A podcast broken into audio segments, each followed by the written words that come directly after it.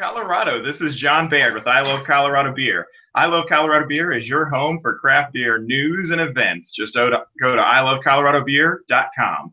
Today on our show, we have Austin Dineen with the Breckenridge Tourism Bureau.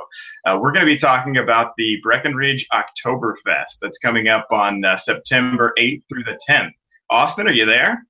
I am. How's it going? It's going great. It's going great. Would you introduce yourself to uh, our, our viewers?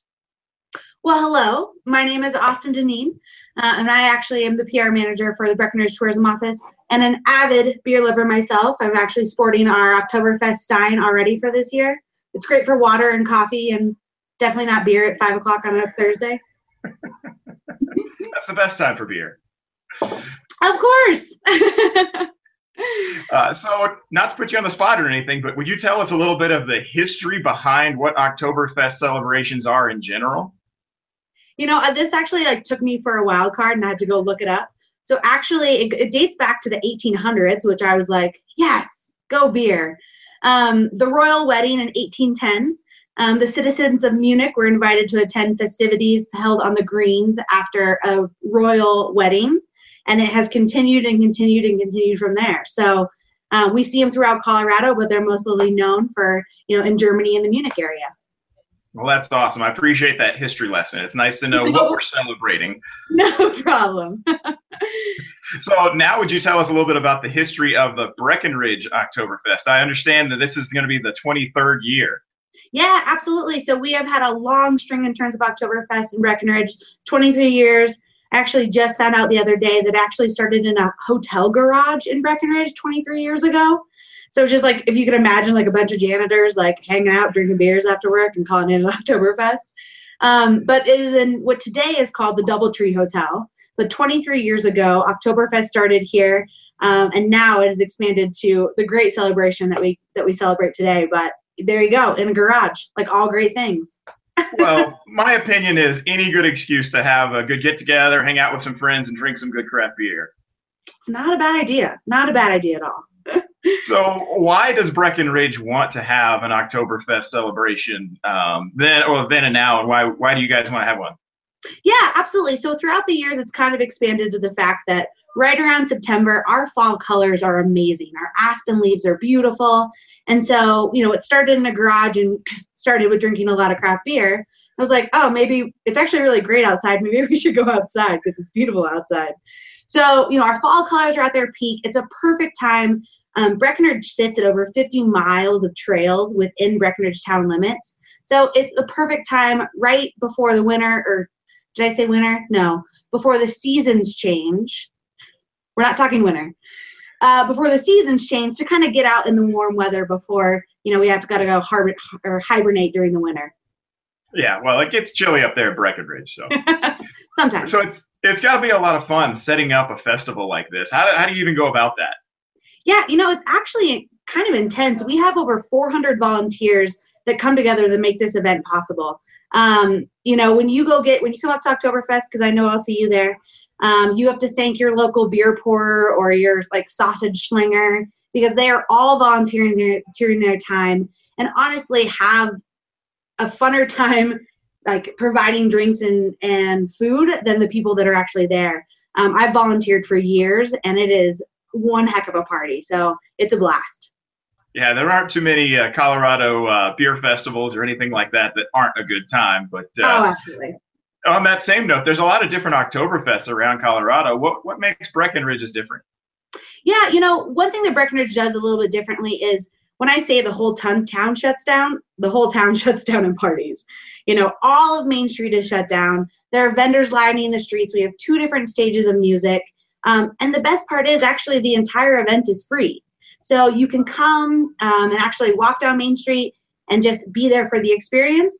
Obviously, if you'd like a beverage or some kind of accoutrement to go with that, there's obviously a charge there. But you could come and honestly just enjoy the outdoors and not really pay a penny being up here.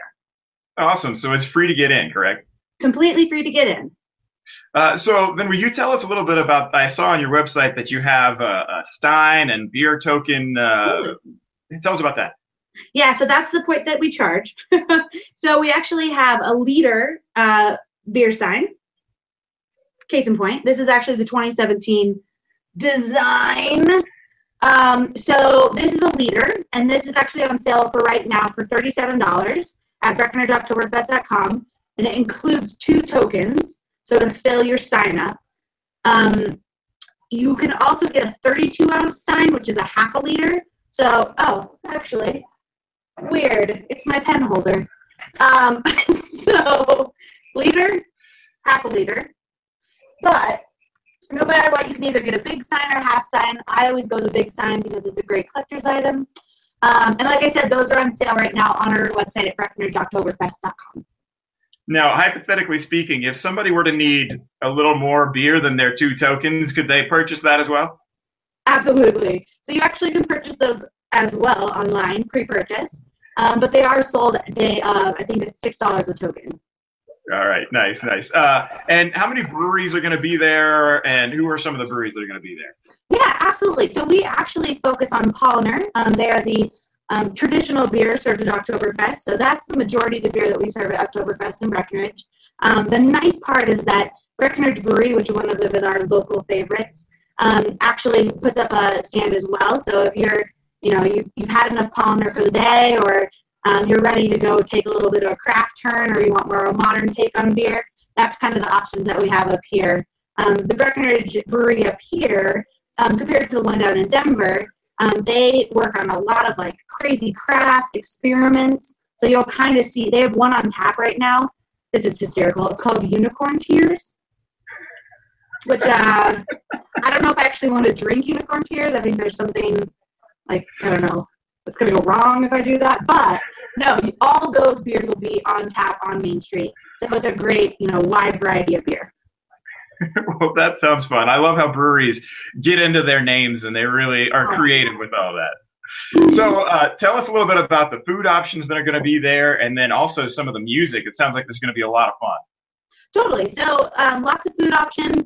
Mostly, mostly we focus around kind of your genuine German cuisine. So you're going to see, you know, pretzels and sausage and lots of lederhosen. That's not food, but you know, the outfit.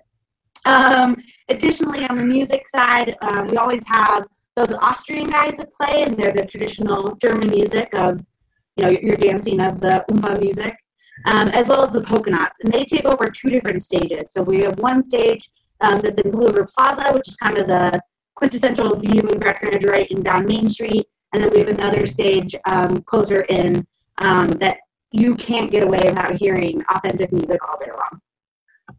That's awesome. Uh, now, there's going to be a really great lineup throughout the weekend, starting on Friday and going all the way through Sunday. Would you tell us a little bit about that? Yeah, so basically, you can expect, you know, through Friday, Saturday, and Sunday are street parties every day, right? So, first thing in the morning till end of the day, um, Main Street is closed and the party has started. In addition to that, um, it's funny you can't go anywhere in Colorado with a beer festival without like a running race at the same time. Um, we love our beer, but we also like to exercise as well. So additionally, there is going to be um, a 5K run kind of starting off on Saturday. So if you want to get your workout in before you start drinking beer, no one's going to judge you, or don't judge the ones that don't, whatever. Um, so you can register for that online at BreckenridgeOktoberfest.com. Um, but additionally, there's a couple different options. If you are a beer connoisseur and um, you know that's your pride and joy, we've got a Brewers Masters dinner on Friday night as well as a, ooh, almost knocked over my stein, um, as well as the Breckenridge Brewery brunch on Saturday. So, you know, there's some definitely some options there if you want to meet the brewers, um, or if you're just coming to party, there's definitely options for everyone. So, tell us a little bit about how people can get around downtown or get to the uh, the festival and uh, parking and things like that. Yeah, absolutely. So the Gondola South lot, um, which is basically right at the bottom of the gondola in Breckenridge, is free all summer long.